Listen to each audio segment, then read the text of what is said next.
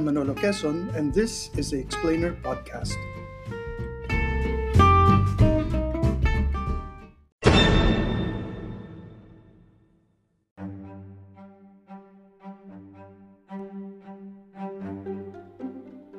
Benigno S. Aquino III dared to believe the Filipino could be different.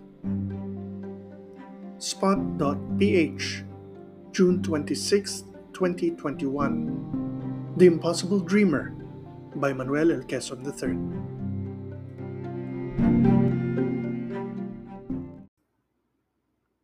The writers among my former team obeyed former President Benigno S. Aquino III's injunction to us, as his term was winding down, to write our memoirs only after he was dead. I suspect he'd read a piece I wrote in March 2015 that tried to understand him and, well, explain him. There's nothing I would say today that I wasn't willing to say then. But to take off where I'd left that piece, here is how I'd ended it. Yet with the passing of that moment, he must continue to confront what he is. To his mind, someone not permitted the freedom of public emotion. For you will never be alone, never allowed to let go, never permitted to come to terms until your own time is up and the next generation steps forward to come to terms with what you had to live with all your life. Neither joy nor grief are exempt from being public property. Benigno S. Aquino III is, briefly, public property again. Except for a short abortive attempt by the powers that be to harass him, Brief because his willingness to face public inquiry only heightened the contrast between himself, alert, informed, unafraid, and those who'd only appeared, grudgingly, in wheelchairs, waving medical certificates behind the screen of lawyers. He finally got to live a private life, but only for a few years. As the public knows, close to half of it was spent in increasingly ill health, the joys of living one by one being taken away from him. Near the end, it was his sense of taste. As I understand it, among the very last joys left to him was one of his deepest music. In this, his taste was omnivorous, his knowledge encyclopedic, his approach scientific. Such is the nature of the audiophile as he glories in obtaining bargains on second hand equipment and fusses around to get the placement of speakers right. But it can also be said to be a meticulousness reflected in such hobbies as he had billiards, pistols, even cars. Fine tuned in each instance. Take guns. Someone once tried to explain to me what his pistol shooting said about him. In contrast to Ferdinand Marcos, who was a sniper, which requires long periods of lying in wait in ambush and a very personal yet clinical relationship with your chosen target the kind of pistol shooting Aquino excelled in. And by all accounts, he did excel. One staffer proudly told me of how, during a visit to a firing range of the FBI, the then president split a playing card in half with his shot. Required quick reflexes and extreme precision under pressure as you confronted unexpected challenges. The difference between the offensive approach of a sniper and the defensive one of a pistol shooter couldn't be clearer. I have written elsewhere of how, in the first crisis of his presidency, he saw what was coming. To summarize what transpired, he dropped by our office late in the afternoon to alert us to the period of maximum danger that was approaching. The hostage taker at the Quirino grandstand, he said, would be getting very tired and very frustrated and so liable to go out of control. He had instructed the special forces to secure an identical bus and to practice their going in if necessary. Yet we know what transpired without realizing what later on turned out to have transpired. The pecking order among classes in the PMA meant that one general could not fulfill the president's instructions out of deference to an upperclassman at the scene, and Mayor Alfredo Lim's behavior ultimately sent the hostage taker into his fatal panic. As it began, so it would end in those fields at Mamasapano, a competent commander in chief arguably ill served by bungling subordinates in uniform. The Filipino people, who pay better attention to what their institutions are doing, rewarded the ground commander of that operation with ignominious defeat in the polls, as he deserved. Yet, in their sovereign might, they too handed down their own verdict on the commander in chief. But I have already written on the traumatic divorce between the president and the Filipino people that took place in the wake of that tragedy, so let a small portion of what I wrote back in 2015 suffice. His strengths an understanding of logistics, a long view with regards to the national interest, a vice like grip on his own emotions, a reluctance to say things for the sake of saying something, and an insistence on rationality and facts when addressing the public have also been his weaknesses.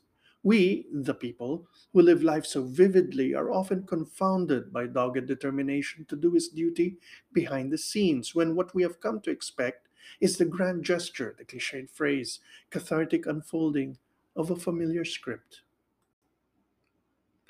The accounts by people distant and close to him, in the main, are variations on the above. As far as they help to explore the foibles and quirks of a quirky man who had his share of foibles, they provide human interest. But he was a president, and a president can, at their best or worst, define eras. As his mother began one era, he ended up closing it. And it is to that that my thoughts turn at this time. As Leon Maria Guerrero once wrote, today began yesterday. Until I entered in to meet him in preparation for a speech he was scheduled to make before the Makati Business Club, I'd only seen Benigno S. Aquino III twice in person, and briefly before that. The first time was in the immediate aftermath of the 2006 Philippine Marines headquarters standoff. People had gathered at the home of Cory Aquino's parents, where she'd gone after the government had stopped her going to see the rebels. As Lea Navarro and I arrived, there was, then Senator Aquino, standing by the gate, smoking and chatting with the guards. He told Lea, Better go in, mom's inside. The second time I saw him was the wake for his mother in the Manila Cathedral.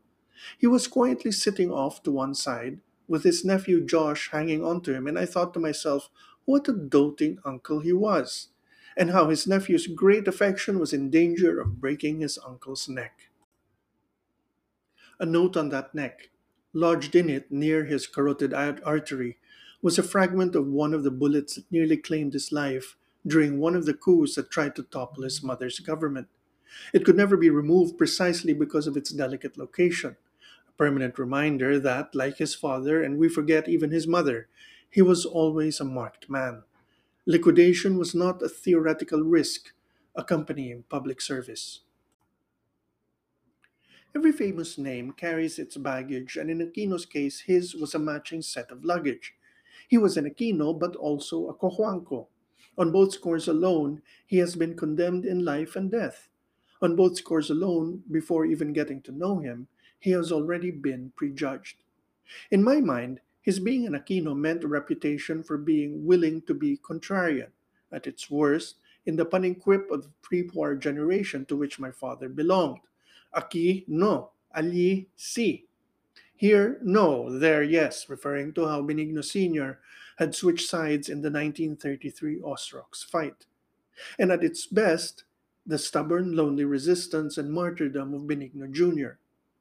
As for his being a Cojuangco, well, John Collins Bossidy penned a famous ditty on the Boston Brahmins, as the Wasp Blue Bloods were called, that always reminded me of what used to be said of his mother's family.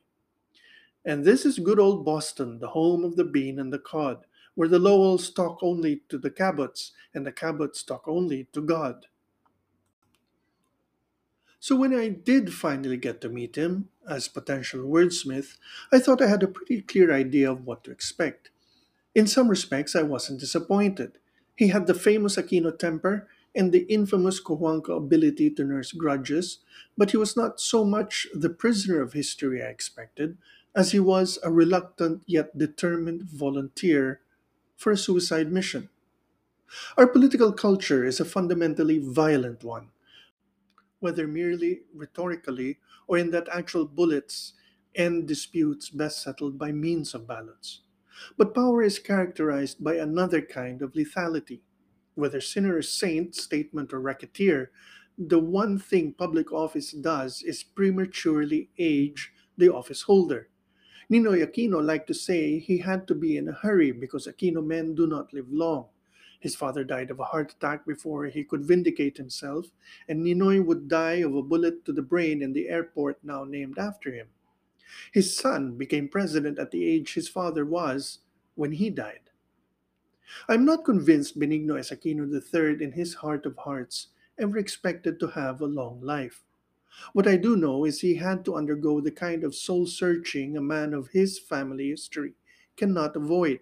As they say, the first thing torturers do is to lay out the instruments of their craft before their victims to weaken their resolve. His family history was enough to lay out the instruments of his torture. His office used to be the great dictator's bedroom. It was one of the few places in that claustrophobic bunker that is the palace where there were actual windows to let in real sunlight. From his desk, he had a commanding view of the river and his temporary, he reminded everyone, residence, Bahay Pangarap, just across. In quiet moments, he liked to keep an eye out for a white heron that from time to time would perch on the riverbank to hunt fish. The fatalistic side of him liked to remind visitors, whenever a barge would pass by, that a 500 pound bomb hidden and detonated would knock a several kilometer wide radius completely flat. The message being, when your time has come, it's come. This fatalism is a hallmark of our better presidents.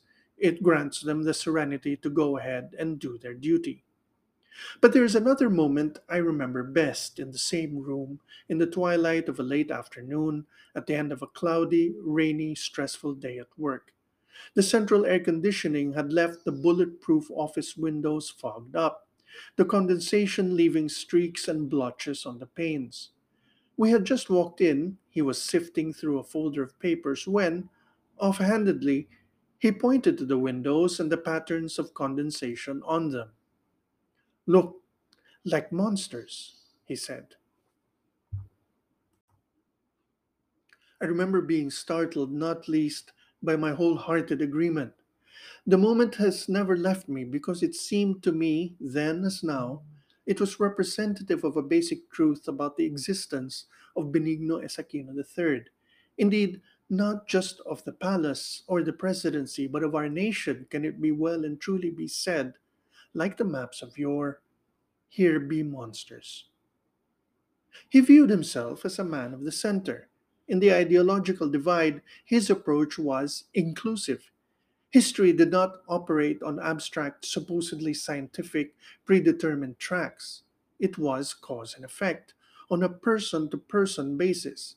A phrase he liked to use, rattling the rice bowls, to refer to his fight for reform, underscored how basic and primal the fight was, and the stakes involved. He had an abhorrence of any behavior or statement that, to his mind, would be conducive to public panic or the unleashing of emotions that could spark a public conflagration. Reams have been written taking him to task for using this as a justification for language his critics found harsh or worse. We forget it was fear of our society reaching this point of no return that brought his father back home. The bullet in his father's brain and in his own neck, and yes, in the corpses at Mendiola and Luisita, were all testimony, one way or another, to moments of no return. I know for a fact something only guessed at and simulated in novels and films, which is the anguish he felt whenever giving orders that might potentially lead people civilian or military, to risking their lives. It will take many years before he is given the credit due for taking the situation in hand and going to Zamboanga, there to firmly hold the line with his generals, who were far more willing to risk and accept casualties, both civilian and military, in confronting the hostage taking by Nur Misuari's berserkers. Instead, the top brass and the commanders on the ground had to closely coordinate and act with patience and deliberateness to reconnoiter and then move in a manner that saved lives. And it may never be fully recounted how, behind the scenes, he faced down and was horrified by demands verging on proposals for ethnic cleansing in retaliation.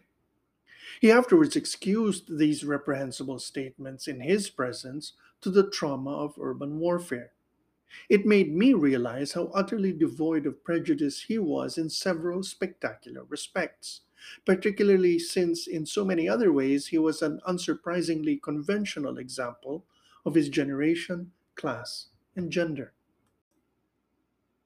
His bold decision to break an impasse in negotiations by flying to Japan to secretly meet the head of the MILF his steely navigation, this was the first time I would come to hear of and understand the concept of strategic patience, as he received brickbats from proponents of reproductive health and its religious opponents.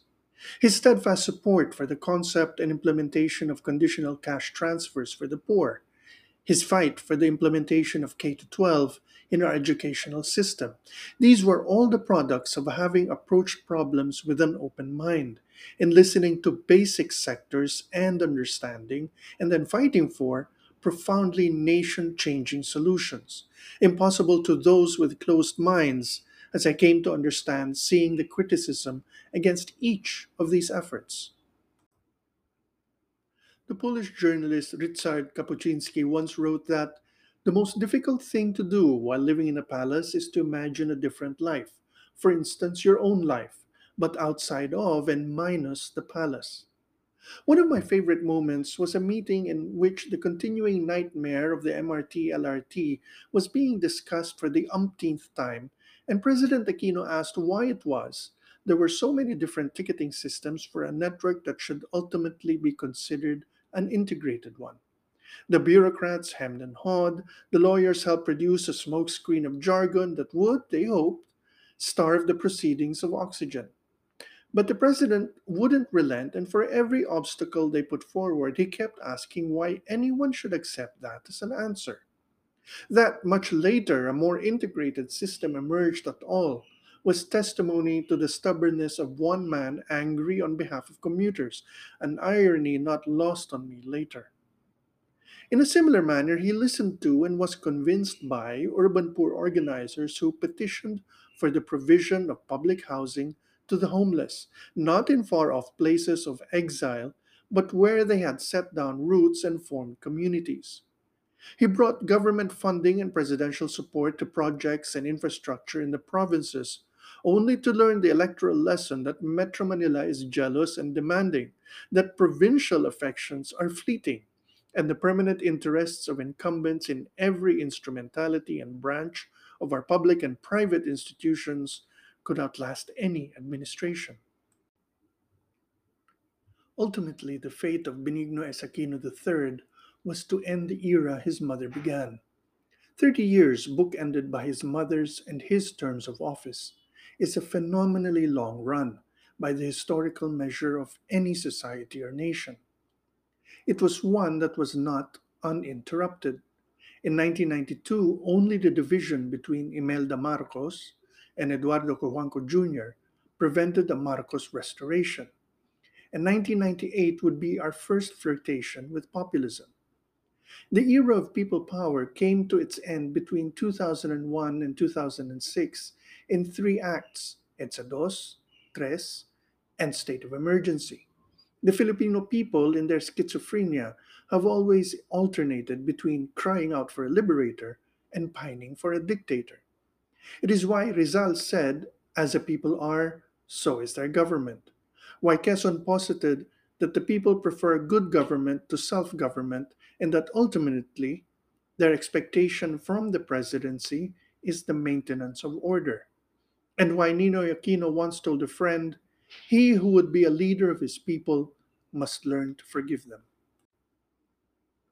There was once a member of the cabinet who mightily disappointed the president, who, like his mother, never hid it when he disliked someone. The cabinet member in bad odor responded by refusing to go into prudent self exile and instead, at meeting after meeting, would stand off to one side as the president arrived or left with the meekest, mildest, most humble demeanor you ever saw. Week after week he did this until one day, as the president passed by, the cabinet man caught his eye and gave the sheepiest, goofiest smile you ever saw, and the president couldn't help but laugh and motion him to join it. All was forgiven. The president had been disappointed because he'd failed to meet his targets. And there were those who, with even thicker faces, committed actual transgressions who got short shrift for which there would be no redemption. Yet sometimes they would be the loudest in their protestations that the president and all he stood for was being betrayed and by others. We, who were the president's people, that is, people who answered the call to serve his administration upon his personal invitation and not because of old ties to his mother, her administration, or his previous service in the House or Senate, witnessed all of this playing out inside government as it played out in our larger society. We were, after all, the perennial targets of those who alternated between condescending to the president because they were big shots when he was a young man and slavishly pandering to him to gain access, all the better to hiss intrigues into his ears. At least, of course, that is how we saw it. They were for the maintenance of old alliances, the perpetuation of old ways of trafficking in memories. We were on the side of data and systems and reform. The president's greatest failure was his inability to hold his coalition together, but it was one so preordained one has to at least suspect it was as much a necessity for national evolution as it was the closing manifestation of a process predictable as far back as 1992. Every organization has factions, and the hallmark of executive management is the balancing of those factions. It seemed to be there is an instinctive appreciation of this among our people because if you ask the professional pollsters, one basic truth they will tell you is that the public weighs the presidency according to a different standard than the rest of the government or the administration. It is a reason why so few of the hangers on of a popular or effective president reap any benefit from the association, while most presidents tend to remain more popular than their administrations. Conversely, it is why presidents, weighed down with the disappointments they have caused in their time in office, are usually ineffectual in determining who will ultimately succeed them. Edwin Lacierda liked to repeat the famous quote that you campaign with poetry but govern with prose. Our presidents are called upon to weigh in, one way or another, on questions of policy. So too is the public called upon by presidents to weigh in for or against defining questions of the day. Some political scientists have described this continuity from Quezon to Aquino, the mother, but arguably it still applies today, as plebiscitary democracy. Benigno Aquino III recognized it himself, and without any mental reservation or evasion, bluntly told the people themselves that 2016 was a referendum on the path the country had taken. His answer was a repudiation, and with it, the end of an era. It will take time to recognize that the fundamental nature of that repudiation was as much an act of omission the inability or unwillingness of the Aquino coalition to hold together, as it was of commission, by which I mean the different disappointments and resentments, not all of them self inflicted, that created a constituency of the disgruntled, slightly larger than any subset of what had once been the defining middle of our electorate. But I believe he knew, as only a fundamentally democratic man and leader can know, that the people had decreed the end of an era. He had tried to offer a competing vision modernity as the antidote to nostalgia. In the increasingly apocalyptic closing days of the 2016 campaign, Aquino took to repeatedly, even stridently, warning of what could be in store for the country. Again, it may be a long time to come before we get to recognize how complete calamity was averted because somehow more of the old middle held together for the vice presidency than the presidency. But we should recognize him for recognizing we were on the cusp of change and pleading with the public to take up the fight for the democracy themselves because his family had already given up so much for the country. The official calendar never ceased to refocus our minds on the theme of sacrifice.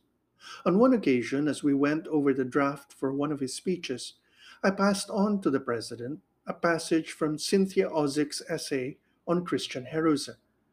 Writing of the Holocaust, she said three participant categories are often named murderers, victims, and bystanders. She asked her readers to ask themselves which of the three they might be or be likely to become. And then she concluded when a whole population takes on the status of bystander, the victims are without allies, the criminals unchecked are strengthened. And only then do we need to speak of heroes. When a field is filled from end to end with sheep, a stag stands out. When a continent is filled end to end with the compliant, we learn what heroism is, and alas for the society that requires heroes. To my delight, the president liked the quotation very much and used it in a National Heroes Day speech. I have to wonder if it informed his thinking as he kept seeking ways to convince the public of not just the need, but the possibility of being a society that could do for itself what it had formerly demanded of its heroes to do. Soon after the news of the former president's passing started circulating, Gang Capati tweeted me an icon of a broken heart, and I replied to her, The Aquino way. They did their duty, and then they are done. And we cannot doubt they're done in the world historical sense, though others of the name or other branches might step in or step up from time to time to offer this, themselves up for public office. But then an era is done, and done in the only way Benigno S. Aquino III knew as practiced by his parents. In the same passage by Kapuscinski I quoted above, he said the fundamental question of politics was that of honor and to this he offered up the example of Charles de Gaulle of France, who resigned the presidency after losing a referendum. He wanted to govern only under the condition that the majority accept him. The moment the majority refused him their trust, he left. But how many are like him? The others will cry, but they won't move. They'll torment the nation, but they won't budge. Thrown out one door, they sneak in through another, kick down the stairs, they begin to crawl back up. They will excuse themselves, bow and scrape, lie and simper, provided they can stay or provided they can return. To the president and his family, their fundamental aspiration was to return home. Some of you who read this will be old enough to remember Tie a Yellow Ribbon with its story of a convicted man going home and waiting for a signal if he should rejoin his family or accept his disgrace and move on. Eva Estrada Kalaw suggested it as the right song for the homecoming of Ninoy, who had been sentenced to death by a military kangaroo court. For his widow and son, the presidency was a one way street, with no return to power. When the debacle of Election Day came and went in 2016, I contrasted Aquino's reaction to that of his predecessor. By all accounts, she had thrown herself into a tornado of activity, stacking the bureaucracy and the courts with allies, complete with lurid tales of her appearing in the presidential management staff to personally fill out suitably backdated appointments. In contrast, Aquino went into seclusion. A Democrat at heart, he knew and took the message. When he emerged from seclusion, it was with the instruction to make the transition for his successor as easy as possible, even as his bags were being packed. Winston Churchill, after saving his nation during World War II, was immediately thrown out of office as soon as there was an election. His wife famously tried to cheer him up, suggesting it might be a blessing in disguise, to which he replied, At the moment, it seems quite effectively disguised. I wouldn't be surprised if President Aquino more than once felt the same way. But there was a genuine relief and happiness as the calendar he had ordered put together, one in reverse, counting down the days until he left office, reached its last page, and he could go home to Times Street. That, in and of itself, was a victory over ambition, over egotism. No one could seduce him any longer with that two edged appeal you are a necessary man. Chronic disease affects each of us differently, but altogether reduces and narrows our field of vision and capacity of experiences until all we have is an all consuming discomfort and endless vista of pain. I cannot and will not presume to know what he was going through all the time, but we have it from one of his sisters that to the very end he was clear headed and still thinking of his vaccination to come. Within a few hours of news of his passing, institutions, public and private, began lowering the national flag to half mast, without need or waiting for the bidding of the palace. How true it is that the pomp and circumstance of the state are as nothing compared to the spontaneous simplicity of direct homage from the people. I began to notice people, hesitatingly, sometimes grudgingly, often surprisedly, paying some sort of tribute to him, and the ripple effect online became rather quickly tangible. There is a perfect word for this frisson, a sudden strong feeling of excitement or fear, and it was a frisson of reconnection that many were experiencing. A reconnection after the traumatic divorce of Aquino from the people in the wake of Mamasapano. It was not rehabilitation, though perhaps reconciliation between an Aquino who tried to compensate for his own shortcomings by mightily hoping, even believing, that the Filipino had modernized enough to tell facts apart from lies, who could subordinate passion to reason, and who would be satisfied with incremental results as tangible ben- benchmarks for a better future. Looking at his urn, I recall the story the late Napoleon Rama once recounted in an interview. After martial law was proclaimed and they were arrested and brought to Camp Crame, he and some other oppositionists, including Ninoy Aquino, were put on a bus but not told where they were going. At one point, the bus stopped at a traffic light near Guadalupe, and Ninoy, observing the people gawking at them, remarked, Look at our people.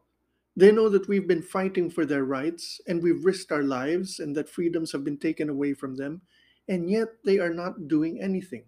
Look at them. They're just watching us, curious. So I don't think there's hope for the Filipino. Solitary confinement, we now know, convinced Ninoy otherwise.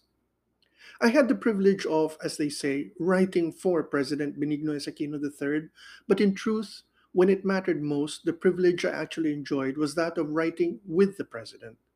And for this reason, I can well and truly say that in his prime, when everything seemed possible, he wrote his own epitaph. As long as your faith remains strong, as long as we continue serving as each other's strength, we will continue proving that the Filipino is worth definitely dying for. The Filipino is worth living for.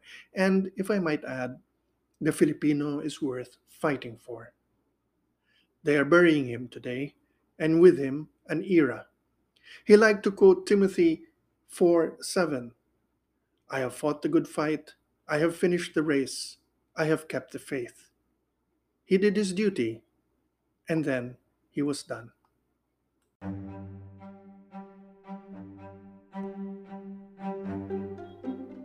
This concludes my long read of The Impossible Dreamer, which appeared in Spot.ph on June 26, 2021.